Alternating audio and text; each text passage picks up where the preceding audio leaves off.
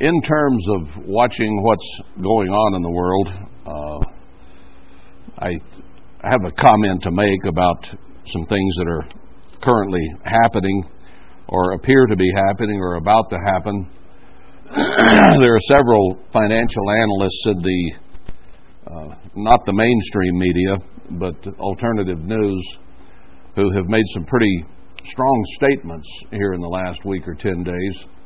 Uh, and even I've noticed in the mainstream news, even on Google, as liberal as they are, uh, they're beginning to mention that there are countries around the world that are beginning to uh, go into recession and to begin to have financial problems, and their, their money is inflating at a terrible rate. Uh, and that means that there's trouble coming. Now, we look at it perhaps naively and think, well, the dollar is stronger. It's strong against all these currencies that are dropping in value against the dollar. Well, what effect does that have? I mean, it sounds good to say that, the dollar's strong. But the effect that it has around the world is that most debt is in American dollars. These countries have had to, for instance, buy oil in American dollars up until just recently, and most of them still do. So the debts that they owe are in American dollars, and if suddenly their money goes to half the value, then they have to come up with twice as much of their money to pay their debt. Not only that, as interest rates grow up, go up, uh, then they have to pay far more interest on that debt. So it puts them in a position where they can't pay. It's just like, what about your bank account? You got $100 in there, and tomorrow it's only worth $50. What does that do to your bill paying? uh, but that's what they're facing in those countries. Uh, there's a fellow in uh, Switzerland who is has got his pulse on the economic situation pretty good. He heads up a big company there that deals mostly in precious metals, but he keeps uh, an eye on everything going on. His name is Egon von Greyert, or von Greyerz, I guess would be maybe the way you would say it. But he wrote an article this last week that started out with, "This is it. It's here. No more delay." Says the crash is coming this fall. He just before up until now, he's always said it's soon. It won't be long. Uh, things are getting bad. Comments like that. But in this article, he said, This is it. It will be here this fall. So he's, he's either knows pretty well what's happening or he's going on out a limb uh, to make a statement like that. And usually financial people don't do that. Uh, they'll hedge their bets a little bit rather than making a plain, open statement such as that. And then uh, another article that was sent to me is by Michael Snyder. I, I read him pretty often on Steve Quayle. But he had a chart there showing how different currencies around the world have gone down against the dollar in this just this year. And the percentages were right around 50% on several nations and Venezuela was 99.9% at, at the top, that it, its currency is virtually worthless. Well, what about all those banks that hold notes against people, companies, and the Venezuelan government? Uh, their money is worthless. It's it's like you you you take uh, monopoly money into your bank here in Hurricane and try to deposit it. and they say it's worthless. We don't want it. Why would we have your monopoly money? So when they start getting ready to pay their debts to Americans, we say, well, give me a trillion for this $10 debt, you know, whatever. Uh, and some big countries are having their uh, currency fall in the 10 to 20, 30% bracket based on that chart and India was one of them, Pakistan, and of course Venezuela, Argentina, and uh, the T, um, uh, Turkey. Turkey's devalued against the dollar 48% in the last year. So they have trouble paying their NATO fees and what they owe Americans. Uh, so he said the collapse has already started, was, was the way he put it. He says it's not something that's coming, it's here. And it's happening around the world. Well, they've been talking about the pigs in uh, Europe for a long time Portugal, Italy, uh, Greece, and um, what's the S? Spain. have been in serious trouble for a long time. But he said Europe is in just as serious and worse condition than those nations now. And he says the worst nation, the biggest problems on earth is guess where? The United States. We have far more debt in terms of trillions of dollars and other types of debt, a quadrillion and a half or so, in debts. And we can't long survive. So he says it, it's starting, the dominoes have started falling in some of these other nations against the dollar, but then they won't be able to pay their debts to us, and then it's going to hit us. So he's talking as if it's in progress. And we know from the book of Revelation, it's going to, when it does come, it's going to come very, very quickly. And Zephaniah calls it a crash. So I don't know whether these guys are right or not, but I thought I would mention it uh, so that we keep in mind what's going on. And that's that's on top of all of our political intrigue and chicanery in this country. Uh, they're trying to sort out right now who wrote that op-ed uh, article in the New York Times about how terrible things are in the White House, and that's that's on the news all over the place right now. And this morning, Google said that they've got it narrowed down to four or five people. But I read Dave Hodges quite a bit on the Common Sense Show, and he had an article this morning and says that it's the vice president who wrote it. And then he gave a lot of information to indicate uh, proof of that.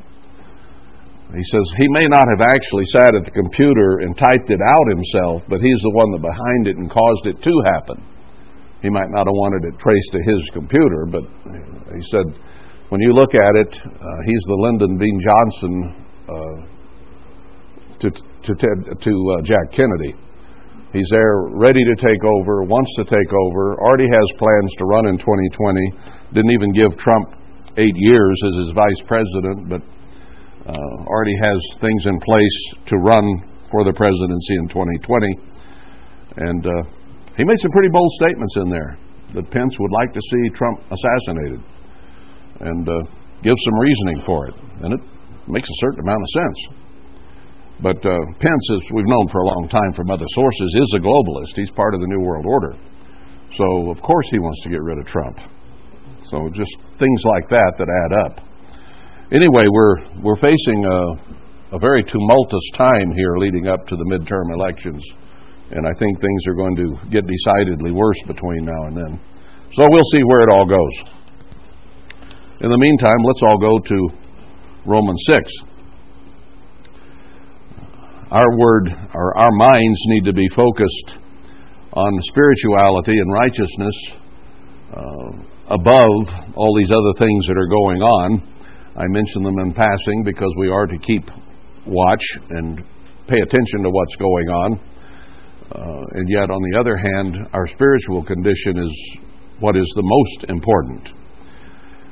Now, going back to verse 21 of chapter 5, he's been talking about the law and about the righteousness that comes through faith in Christ. And he makes this comment at the end that is, sin has reigned to death. Up until Christ came, sin, the transgression of the law, reigned because there was no way to get out of the death penalty for sin. So death was the king. It was in charge, or reigned is the word he uses. Like it was the royalty, uh, had the final say, in other words. The king has the final say. So sin produces death, and death had the final say. Then you have Christ who comes along, and he says, As sin has reigned to death, even so might grace reign through righteousness unto eternal life by Emmanuel our Lord. So he says, instead of death being the final verdict, now we have a different outcome. That we can have eternal life through the grace, the forgiveness, and the righteousness of Christ. So he's indicating that sin no longer rules over us. Now we have pardon. Now, what does he say then? Because this really answers the question of, of the that they have about law and grace. Which is it? And really, it boils down to law and grace, not one or the other, but both working in tandem, as we shall see. So he says, since sin and death reigned, now we have Christ to forgive sin. So now, do we have to worry about sin or do we have to worry about keeping the commandments? He poses a question What shall we say then? Shall we continue in sin that grace may abound? Since we don't have to worry about the death penalty anymore, why don't we just keep sinning if we're under grace? It won't matter if we sin because we'll be saved anyway. Once saved, always saved. He says, No.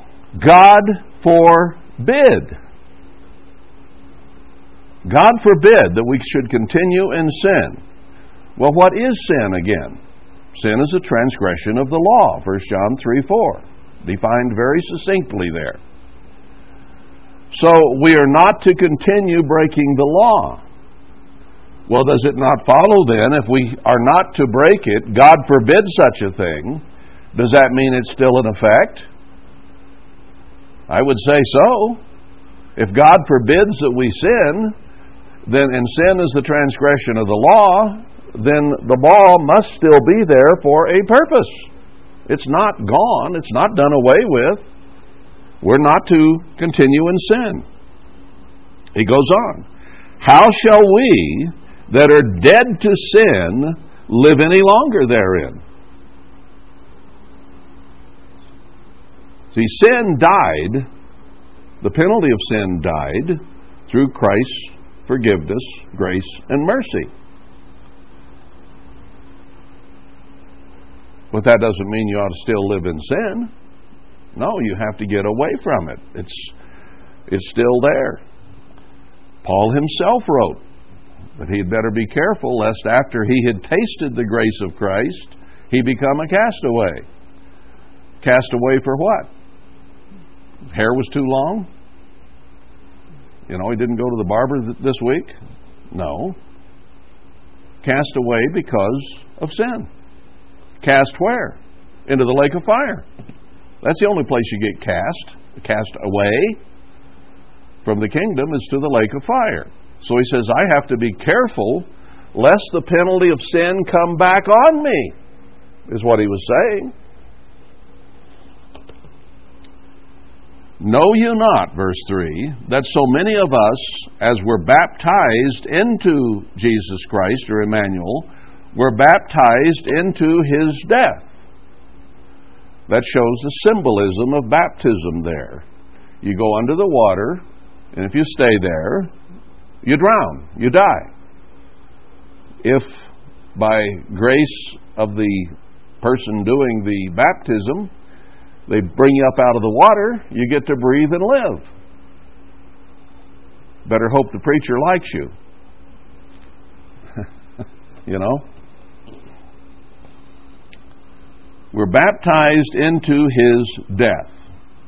Baptism does not symbol life, symbolize life, it symbolizes death.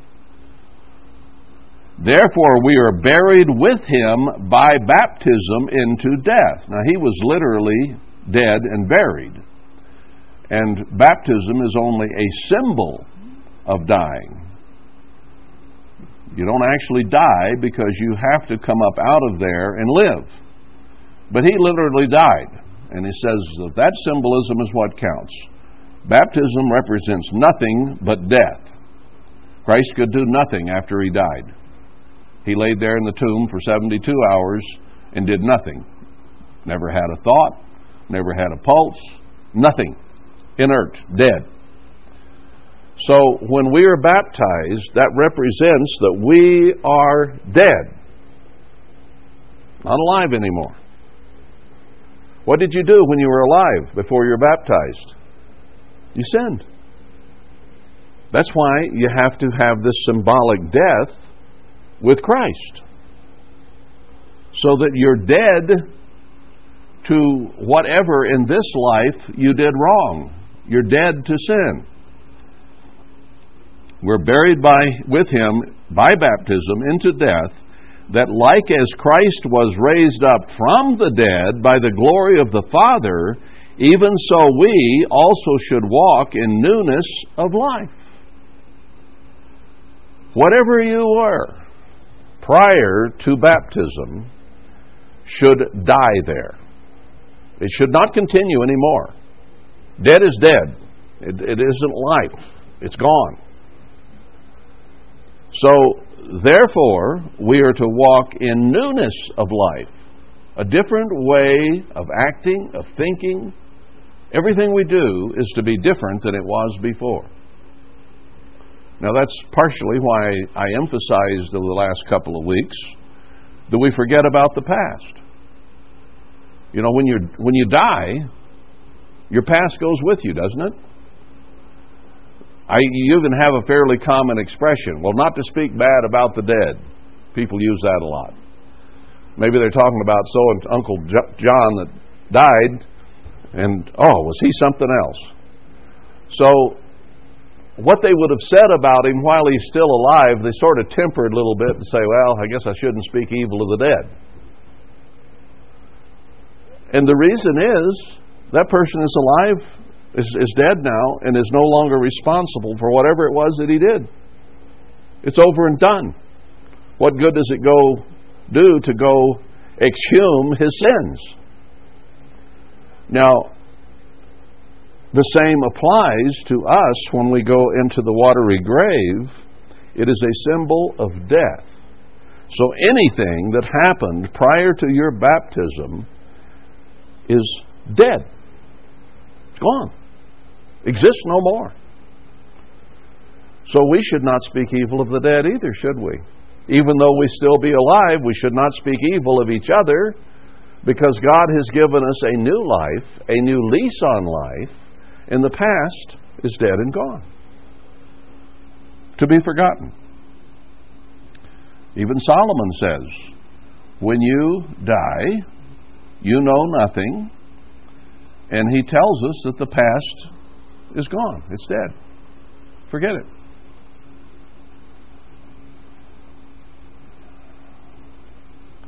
Okay. Even so, we should also walk in newness of life. Now, there, instead of being physically dead, indicates that you came up out of the water and He gives you a new life, a new lease on life, a new life. For if we have been planted together in the likeness of his death, we shall be also in the likeness of his resurrection. So, baptism's death, res- uh, laying on of hands, represents the beginning of a new life or a resurrection to life. Actually, just coming up out of the water indicates that there's still life there. You didn't drown, you're still alive. But on a spiritual sense, it's a new life knowing this, that our old man is crucified with him, that the body of sin might be destroyed. Whatever body of sin you had, uh, we talk about someone's body of work if they're, let's say, a writer. Your body of sin is gone. But it goes beyond that. The body that did the sinning is also symbolically dead. Doesn't exist anymore. Buried in the water. Now, do you get an even clearer picture of why we should not sit around and worry about our past or anybody else's past? Doesn't matter. All washed away. Not only that, but it doesn't stop at baptism. Christ's sacrifice is a continuing sacrifice so that we can still go before Him at any time of night or day, 24 7, 365 and a quarter, and ask that His sacrifice, His death, be applied in place of whatever sin we may have committed. So not only was your past life washed out at baptism, it's also washed out every morning or every night when you ask God to forgive you for whatever you did wrong that day. So that body of sin dies with Christ's death, which is an everlasting, eternal sacrifice. It's applied daily. So you can't worry about what you did yesterday, and nobody else can worry about what you did yesterday. That might be a good one to use in court sometime. You know? Oh, you're accusing me of something I did 40 years ago? A week ago? Hey, right here in Romans 6, it says that's all done away with. It's gone. Are you a Christian? Oh, you are? Okay. Well, then, quit bringing sin up. Forget it. You know, if we would, if everyone who claims to be a Christian would live by that one thing, how much better life would be. If nobody brought up each other's sins. Now, if you got a fault and you do something, and we remind each other, well, you know, that's not really what you ought to be currently doing, or whatever. Uh, iron sharpens iron, so that doesn't mean that we don't consider things, but we do not dwell on the past. We just don't go there because it's under Christ's blood. I've said it various ways over the years and over the last few weeks, but it's it's something that we deal with day in and day out. Everyone, well, I won't say everyone, but most of the epistles that Paul wrote remind them not to gossip, not to backbite, uh, to be careful with their tongue. James does the same thing. Peter does the same thing. On and on, all through the Bible, it recurs. It's repeated over and over because it is a repetitive problem. It's human. And are we to walk in the flesh, in the humanity, in humanness? No, we're to walk in the Spirit. We'll probably get that here in a little bit, if I get that far. okay. We'll rise in the likeness of his resurrection. When you come out of the water, you live again. But he'll explain what type of life it is to be now. Knowing this, that our old man is crucified with him, that the body of sin might be destroyed, that henceforth we should not serve sin. So it wiped out your sins, and by the fact that you live again, see, Christ's life is not sinful. He hasn't sinned before, during his humanness, or since. The only sin he answered for was yours and mine. And since his is a continuing sacrifice, then we're not supposed to sin that grace may abound. God forbid. We should not serve sin, for he that is dead is freed from sin. Once you die, and we stick you up here in the hole in the ground, you don't sin anymore, do you? You're all done. You don't sin in deed, you don't sin in thought. You don't have any deed, and you don't have any thought. Your works are done, your life is done, you're inert, your spirit goes back to God who gave it, and sitting there uh, in the book of life. So we're free from sin. Now, if we be dead with Christ, we believe that we shall also live with him. You don't quit when you're baptized. That is only a beginning, a new beginning, a fresh beginning. That which is past is gone. Now we have a new life. And we believe that we shall live with Him. That's why He says to bring every thought into the captivity of Christ, walk as He walked, do as He did. He kept the commandments. Matthew 19, 17, and if you will enter into life, keep the commandments. It's real simple. He will not give us the gift of eternal life if we turn our back on His law. That's what Paul meant. If I turn my back on the law, then Christ will not apply His sacrifice in my behalf and I'll have to die for it. So it's imperative and important that we do not continue living in sin because you're dead to it. Symbolically, it, it went away when you died. Knowing that Christ, uh, being raised from the dead, dies no more. Death has no dominion over him. As soon as he was resurrected, death was finished.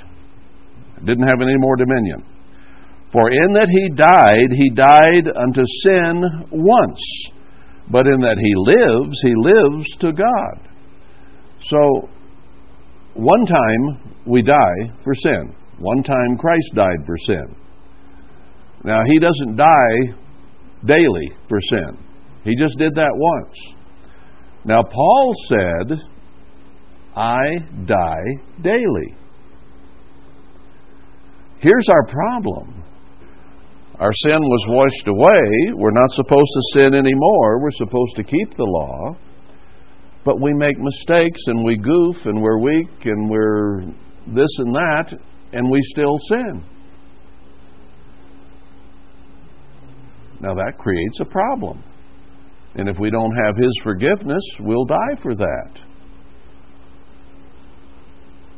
And we live to God. Likewise, reckon you also yourselves to be dead indeed to sin, but alive unto God through Emmanuel our Lord. So we, we escaped on a spiritual level physical death, spiritual death. We got people here on the earth who are dying by the millions every day. I don't mean by plague, I mean just when there's seven billion, a lot of people's number comes up every day. Millions of them die natural causes. Now, on a spiritual level, our number eventually would come up and we would have to die for our sins because that's the penalty of sin.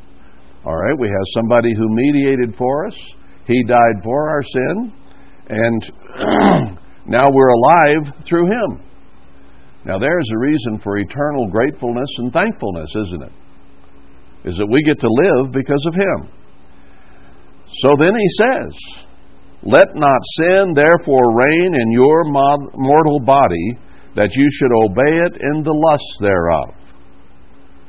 Now, lust and covetousness are tied together. It's basically the same thing. Covetousness is the tenth commandment. And it's not a physical sin, it's a mental one. You don't covet with your finger, it's, it's a mental process. And you're not to obey the lusts of the body. Don't let sin reign in your mortal body. There again, sin is a transgression of the law. And if you break the law, you're allowing sin to reign. Now, he said it doesn't reign over you anymore like it did. Now Christ reigns in you, and he's alive.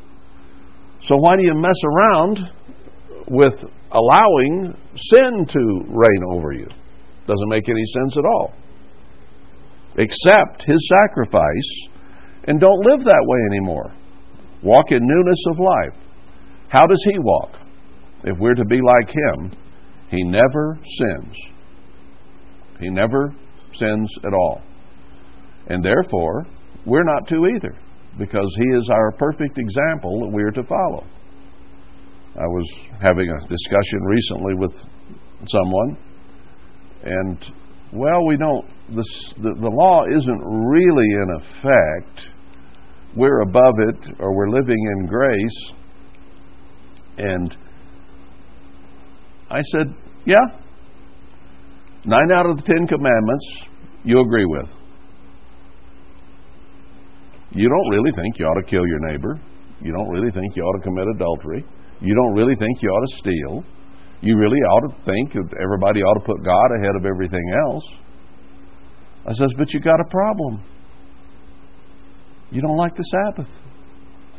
It's the test commandment. Always has been. Well, God did rest after he did that, but that doesn't mean we ought to. Just human human thinking, you know? How messed up people get.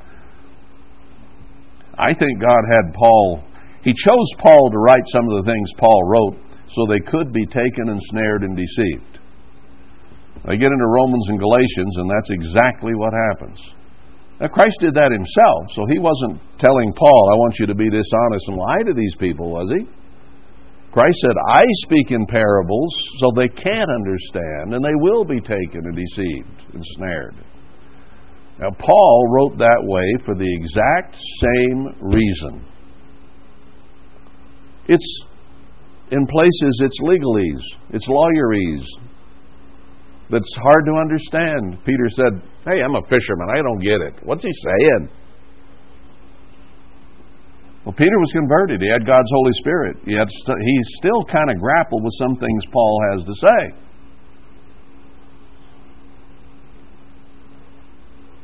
But the whole world is concluded in unbelief so that they cannot die for what they're doing now, physically, but not eternally.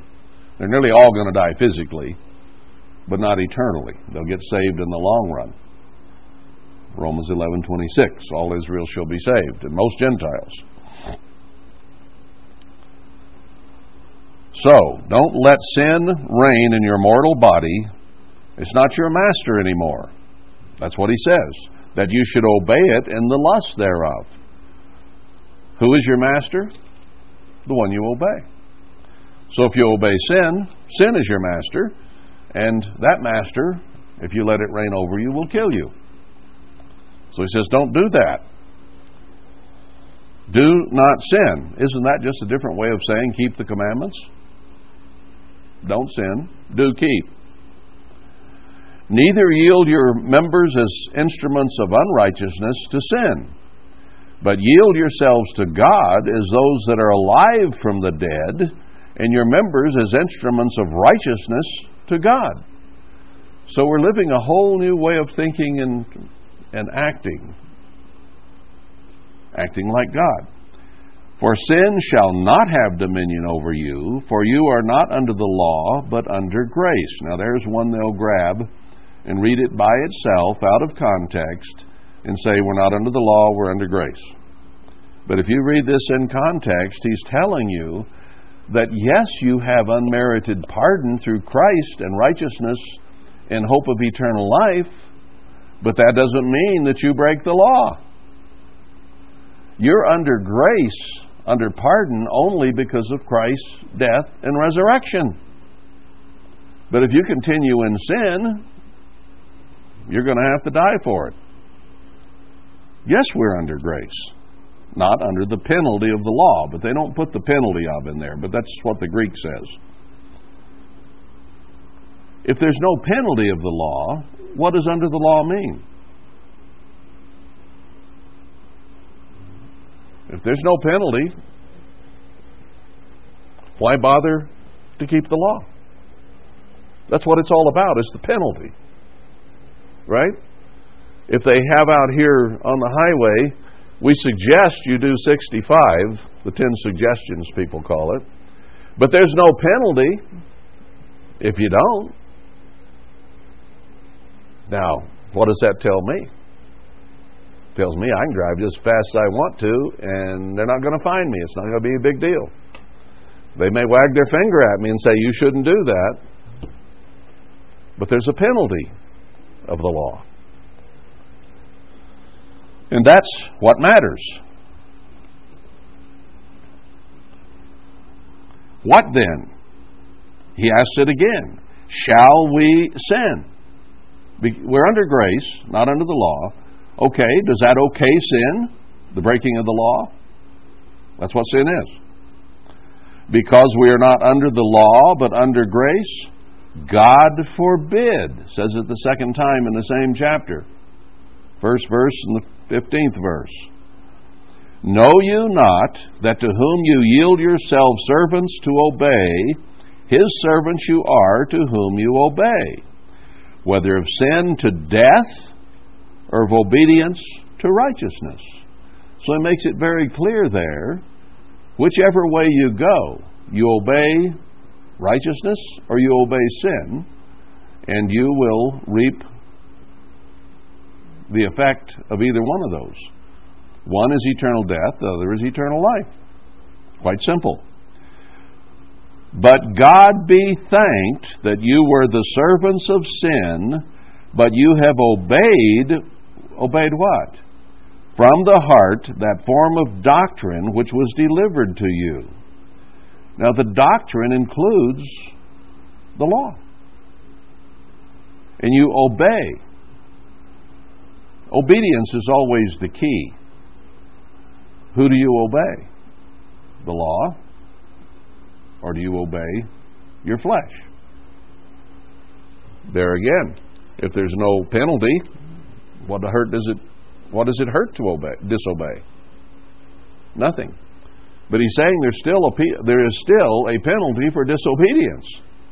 So don't sin unless you have to uh, pay for non-obedience. Being then made free from sin, you became the servants of righteousness. You were living this way of life and you were serving sin. Now you symbolically died. You had God's Spirit through the laying on of hands, and now you should be walking in the Spirit, not in sin. You don't continue to sin. You walk a different way, a different path of obedience Obedience to what? The law. That's the only thing there is to either obey or disobey, isn't there? What else is there to obey or disobey? The law. But God be thanked, you were the servants of sin, but have obeyed from the heart the doctrines you've been taught. One of them was the Sabbath, right? It's, it's, the Sabbath is so simple. We are to do as Christ did. What did he do? Not just at creation he rested. He went to the synagogue. He kept the Sabbath every week. So it doesn't matter how you interpret something Paul wrote. You just go back to what did Jesus do? He kept the Sabbath. He says, I'm to do everything he did, walk as he walked, think as he thought. So it's real simple he says, Well, you don't have to keep the feast either. I said, Well, what, what did Christ do on the last great day of the feast? He was in the temple and he was preaching. That doesn't mean you're all supposed to preach. Uh, I mean, that's a bigger subject than that. But uh, he's, Paul even says the women aren't to. And then other places it says only the men who are ordained to do so should. So we won't get into all of that. But the, the point is, just do what Christ did kept the Sabbath and the feasts. He kept the law. And he said, if you'll enter into life, you keep the law. It's really quite simple. If you just always, if anybody gets in here or in Galatians and starts arguing with you, just go back and say, What did Jesus do? Aren't we to do as he did? Well, yeah. You got them. They, they won't do it, but you got them. They can't answer it.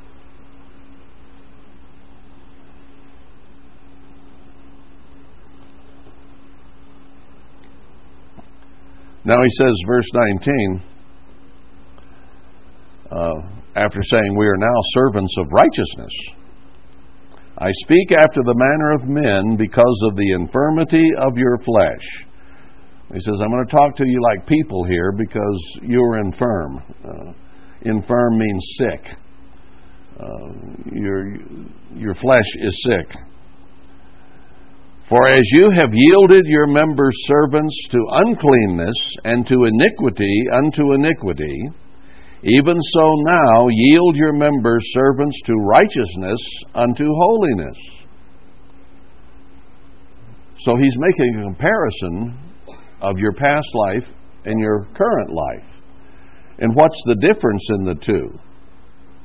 The breaking of the law. In your past life, you broke the law. Now, walking in righteousness, you don't break the law. Still there, still in effect. And you receive grace that you do not deserve. For when you were the servants of sin, you were free from righteousness. you, you, you, weren't righteous, you were free from that. Because you were serving sin. So righteousness didn't dwell in you. What fruit had you then in those things whereof you are now ashamed? For the end of those things is death. You sin, and sooner or later you're going to die. Being now, but now being made free from sin and become servants to God, a servant of God is what? Free from sin. Now, what he's saying? Free from uh, breaking the law, because that's what sin is. You, don't sin anymore. You don't break the law anymore. So you're free from sin and become servants to God. You have your fruit to holiness, and the end that, of that is everlasting life. Not sinning, obeying God will lead to holiness, and that's what holiness is, is lack of sin. And then he states very clearly in verse 23 For the wages of sin is death. What are wages? When you work, they pay you for that work, and that's your wages. Now, if you sin, the wages you collect are death. It's that simple. But the gift, not something you earn through works, but the gift of God is eternal life through Emmanuel our Lord. So he says, don't sin anymore, but whatever sin you have, uh, unless it comes under the grace and mercy of God, is going to kill you. That's the wages of sin. Let's go on to chapter 7. Chapter 6 and 7 have quite a bit to say that debunk what those who say grace only uh, reason. He says, Know you not, brethren, for I speak to them that know the law. Now, the Jews had known the law all their lives, and the Gentiles had just learned the law. How that the law has dominion over a man as long as he lives commit murder and they send you in on a life sentence. That penalty's there for as long as you live. And then he uses marriage as an example. For the woman which has an husband is bound by the law to her husband so long as he lives. But if the husband be dead, she's loosed from the law of her husband. It's a law that's there that is to be followed unless he dies. And then it doesn't apply anymore. Right? Loose from that law. So then, while her husband lives, she's married to another man, she shall be called an adulteress. But if her husband be dead, she is free from that law, so that she is no adulteress, though she be married to another man. All right, why is there no sin there anymore? Because he died. And sin doesn't exist in death. So once you are parted by death, till death do us part, we say, uh, then you're free to marry. And no sin is involved. Wherefore, my brethren, you also are become dead to the law by the body of Christ, that you should be married to another, even to him who is raised from the dead, that we should bring fruit, forth fruit to God. So he's using marriage here to say, you're married in this physical life, and Christ died, and that frees you on a spiritual level from serving another mate. Therefore, you can look forward to marrying Christ. For when we were in the flesh, the motions of sin, which were by the law, did work sin in our members to bring forth fruit to death. But now we're delivered from the law, that being, and again we could say the penalty of the law, that being dead wherein we were held, that we should serve in newness of spirit, not in the oldness of the letter. We're to live in what? The spirit of the law. Does that, that means then that it's still there. If I'm to keep it in spirit, then I'm keeping it. Right? Now you go back to Matthew where they try to say he did away with the law, fulfilling it did away with it. No, he fulfilled it. He lived it. He filled it full. He lived it.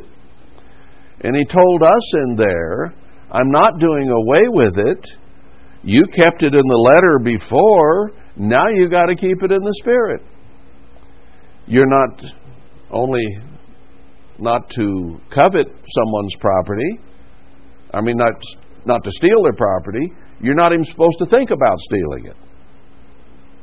Keep it in the mind, the spirit, not just physically. In the Old Testament, you could think about sin all day long, and you did not die for it as long as you didn't do it. Now, they stoned people for adultery, they stoned them for fornication, but you could think it all day long and not get stoned. What's that old song from when I was a kid? Brother, you don't go to jail for what you're thinking. Oh, the song was standing on the corner watching all the girls go by. And then he says, Brother, you don't go to jail for what you're thinking. Now, there's a lot said in that song. He could stand there and lust all day long, and nobody knew it, and they wouldn't put him in jail. Now, if he was a pedophile and he did something about it, uh, or, you know, whatever, some kind of crime, then he would go to jail. That was before we got liberal, but you know what I mean. So he raised the level there in Matthew 5, 6, and 7 to don't even think about it. And that's the way we are to be.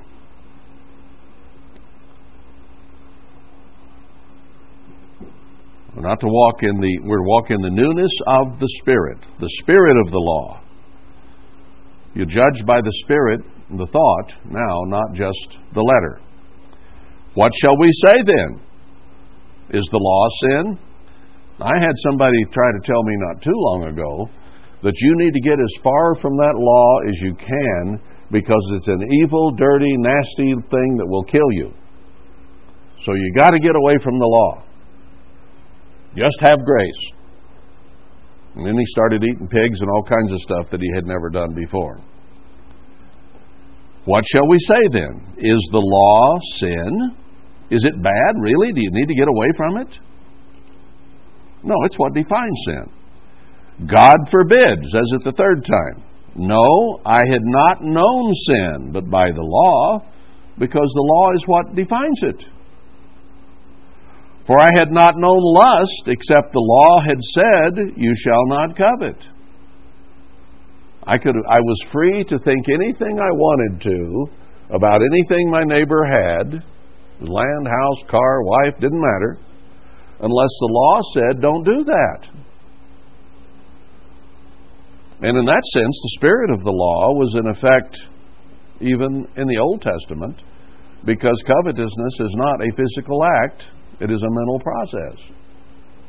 So it was there, even though you didn't get stoned for coveting, I guess, because nobody knew it was going on. So it's not like the spirit of the law is a brand new thought. It had been there, it just hadn't been enforced.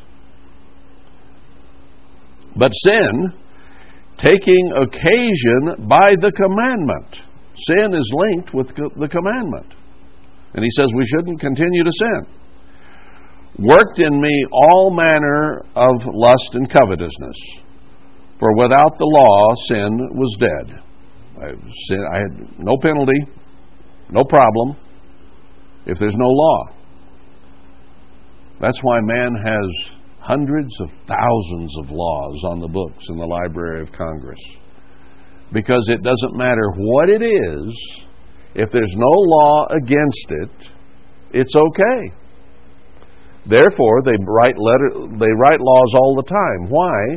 Because they didn't like what somebody was doing, so they'll make it illegal. I use an example of something I heard many, many years ago.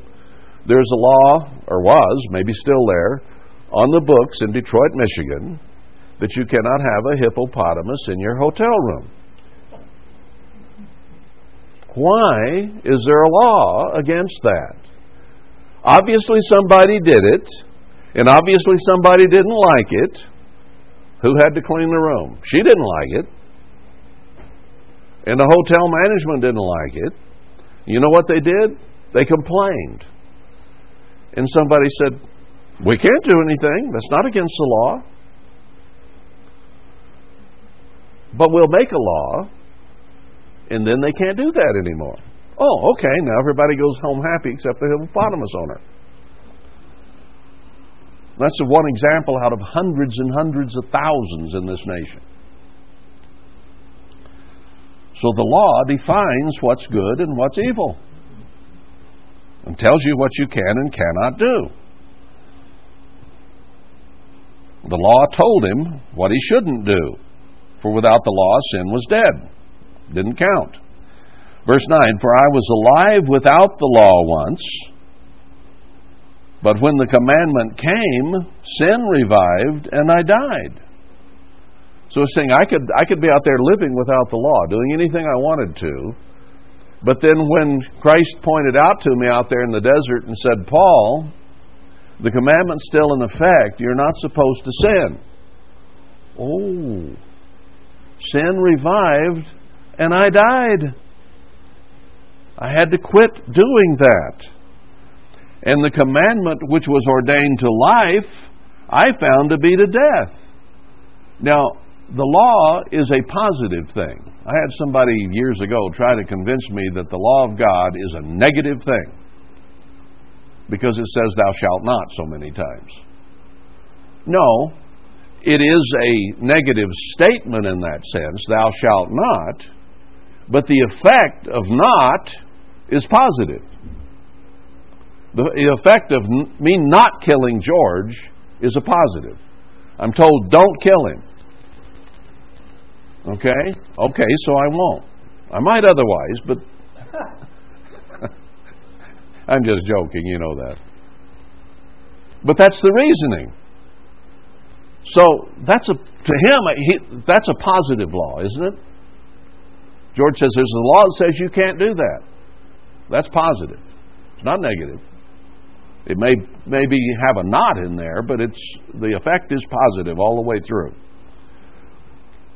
So the law was ordained to give life. I'm not going to kill you, so you can live. But I found it to be to death. Why? Because I was disobeying it, and when it said, You shall not, I said, I shall. And therefore it was killing me. For sin taking occasion by the commandment. It's like sin is personified here. Sin said, Ah, the commandment says don't do this, and you did it anyway. Gotcha. Gonna kill you. It deceived me, and by it slew me. Now, you, you can kill somebody a whole lot easier if you convince them that you're not going to kill them. If they're not worried about dying, they're a lot easier to kill. Now, if they're warned ahead of time and you're told so and so's going to come kill you, he'll be bringing a gun, he's going to come kill you, you get worried about that. So you get your own gun out and say, Come on in. Now, if you don't know it, and I've seen this in movies before, and they, they use it a lot of times with Mexican American movies, where they make the Mexicans to look like the bad guys always, you know. John Wayne's not the bad guy, it's, it's the Mexican. Now, I'm not using this as an example to say Mexicans are bad, because they're not. But the way they portray it in the movies is this Mexican, he'll talk to you about how you're my amigo, my friend, uh, everything's going to be all right. He's telling him, don't be nervous, don't draw your gun. And then he, uh, he quits suddenly being nice and just pulls the trigger. Because you're totally disarmed mentally and emotionally, and you don't think he's going to kill you because he's talking so nice. Now, I doubt if that portrays real life much, but that's the way the American movie industry portrayed it a lot of times. So if somebody's off guard, they're a whole lot easier to kill. Why are they keeping Americans off guard? They're planning on killing over 90% of us. That's what the New World Order plans to do. But they're trying to feed us sports and movies and entertainment and keep our minds off of what they're actually doing so that it'll come as a great surprise to most Americans when they start getting killed because they've been disarmed. They've been taught that everything's going to be okay. You know what the government does?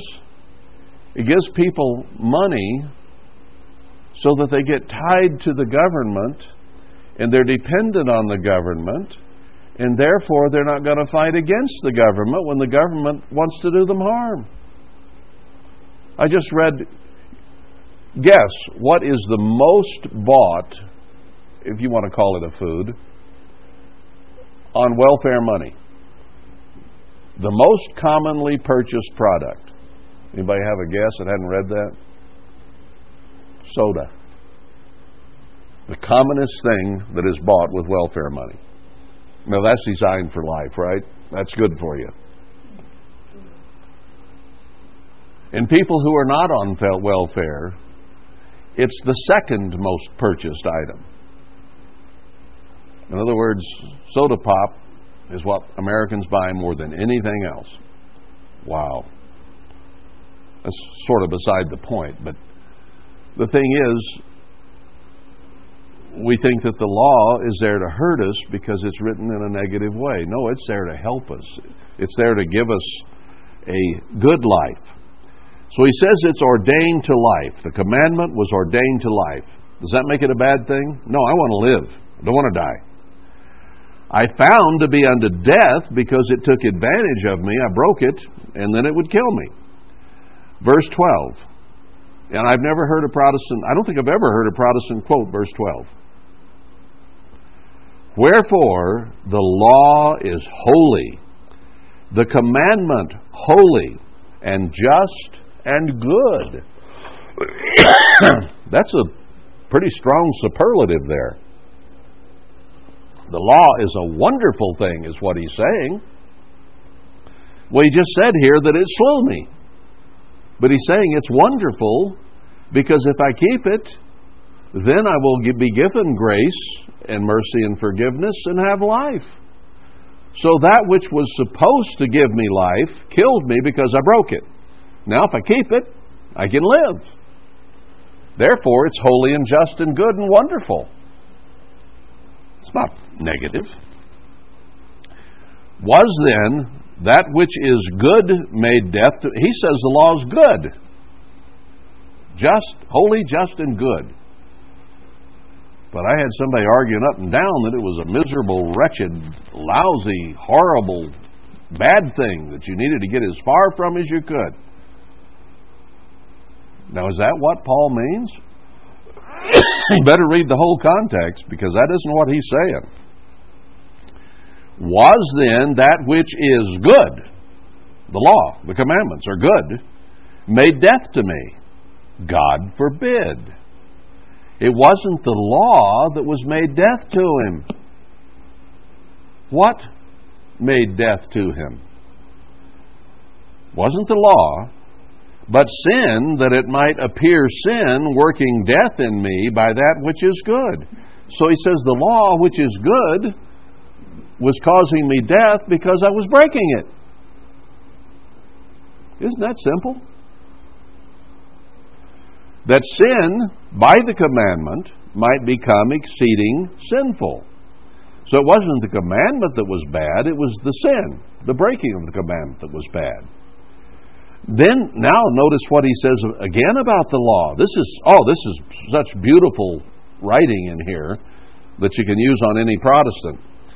For we know that the law is spiritual. Not bad, it's spiritual. But I am carnal, sold under sin. He's saying then that the law is not the problem. If something is spiritual, that doesn't make it bad. If something is spiritual, it makes it good. So he says it isn't the law that's the problem. It's holy and just and good, and it can lead to life. But I'm the problem. I'm carnal, that is human, fleshly. Carne in Spanish means meat. I'm just human meat. Sold under sin. We are deceitful and desperately wicked. Our sins separate us from God. So it isn't the law that's the problem, it's us. And then he explains that.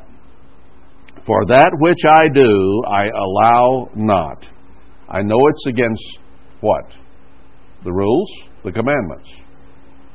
And I know better than that. I don't allow that. In my mind, sin is not allowed.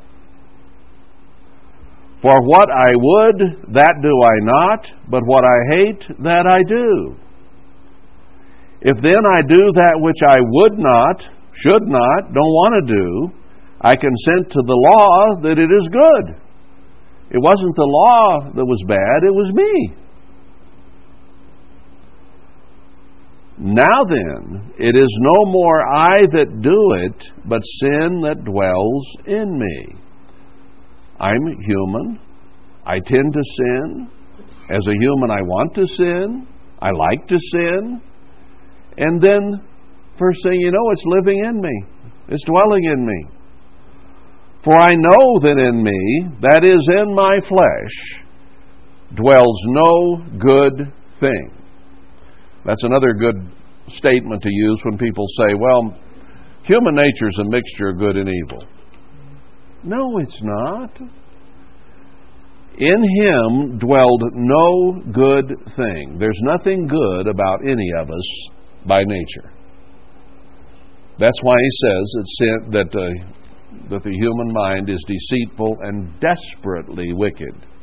It's not a mixture of good and evil, it's desperately wicked. And here Paul puts it a little different. In my flesh dwells no good thing. Nothing good.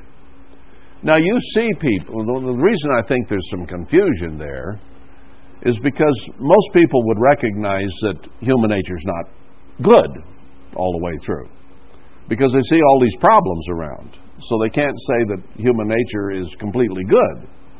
But then they do see some things that people do that are good things.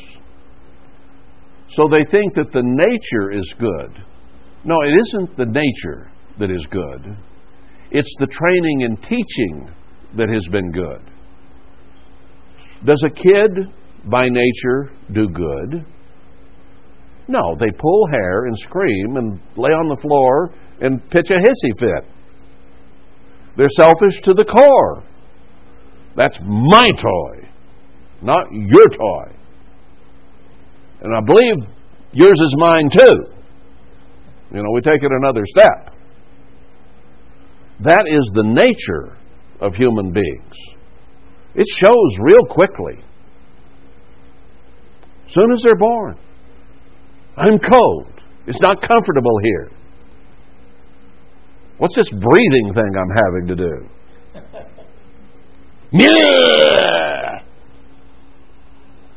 They are selfish to the core. They're spoiled when they're born. We say our, we spoil our kids. No, we further spoil them. We make them even worse. by giving them what they want, and they learn that screaming gets them what they want. So we train them to scream when they want something by giving it to them.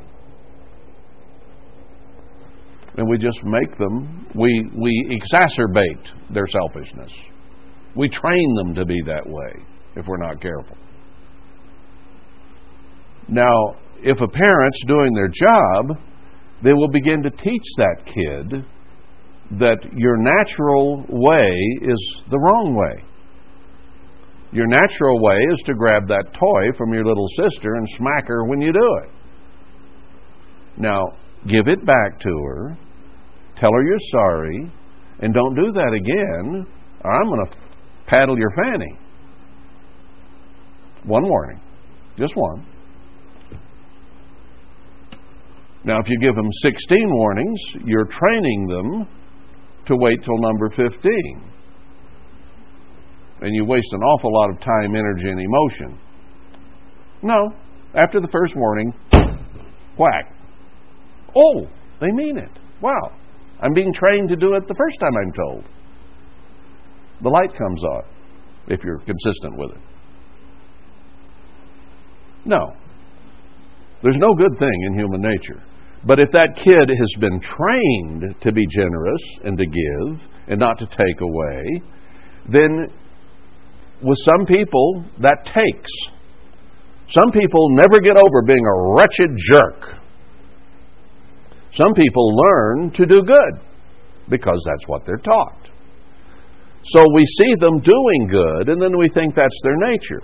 No, it's not their nature, it's their training. Their nature is to be bad.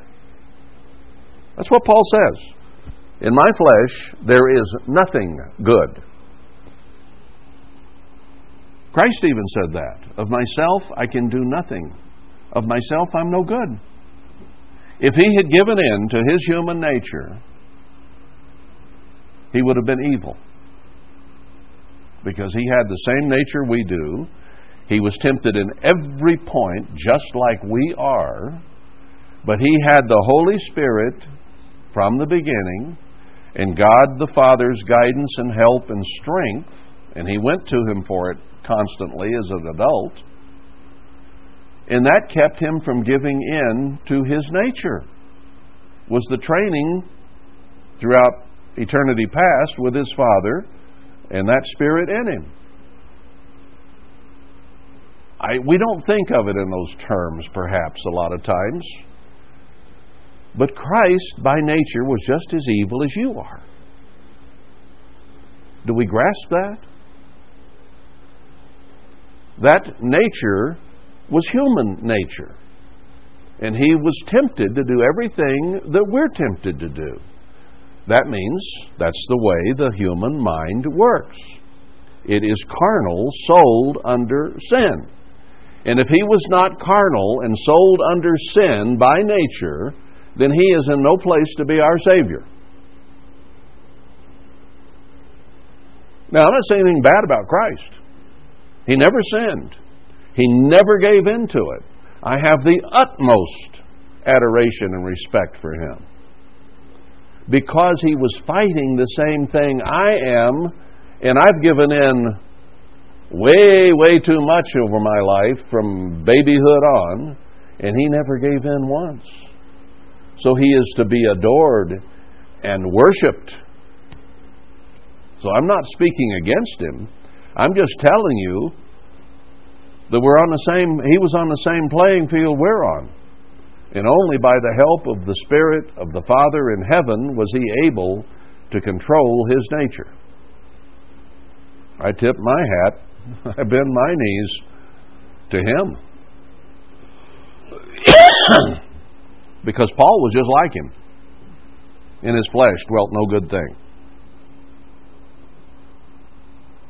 What would you and I be like, brethren, if we never told ourselves no? Any thought that came to our mind, we said yes and did it. What would we be like? Oh my. We got a whole generation now being told whatever you want to do, just do it. And what, where, where is society headed? Look at the fruits. of not resisting. Got a whole generation of them out there now.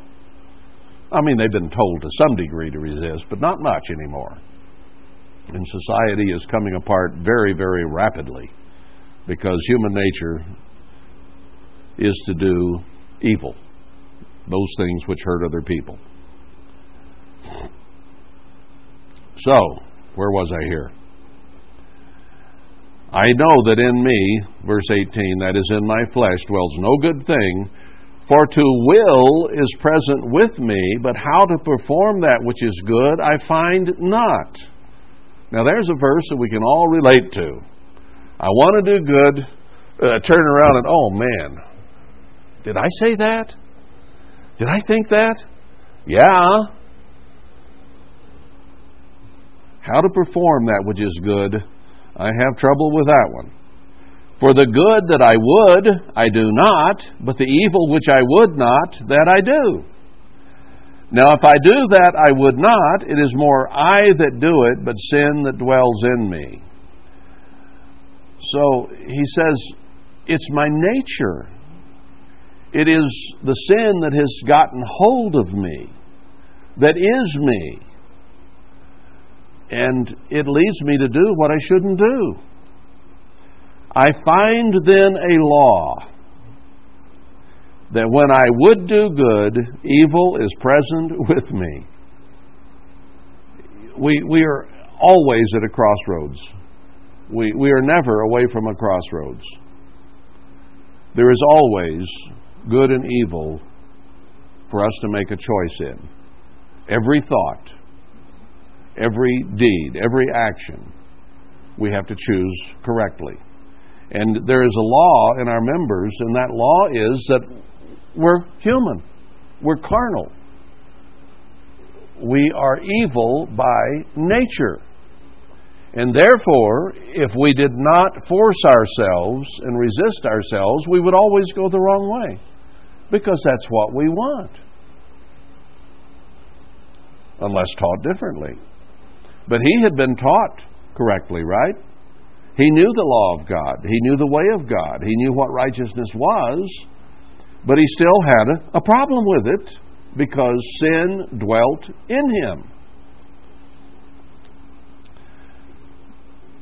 Verse 22. Now, here's, here's another one you need to read to the Protestants. For I delight in the law of God. It's a wonderful, just, good, holy thing. I delight in it after the inward man. The Spirit of God in me causes me to delight in the law. But I see another law warring in my members, warring against the law of my mind, and bringing me into captivity the law of sin which is in my members. I delight in God's law philosophically. I know it's right. I know it's good. I know it'll lead to peace and happiness and joy. But boy, my nature is not that way. So then he says, verse 24, O wretched man that I am. Now, here was an apostle who had been trained for three and a half years directly by Christ Emmanuel himself in the desert. He knew everything that there is to know about goodness and holiness and godliness and righteousness. He'd been taught it all. And he said, I'm still a wretched man. There's nothing good about me. Who shall deliver me from the, this body of sin and death? Or the body of this death? I, at my best, have no good thing in me, and I'm wretched.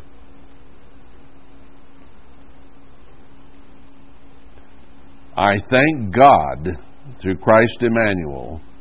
So then, with the mind, I myself serve the law of God, but with flesh, the law of sin. There is this war going on inside.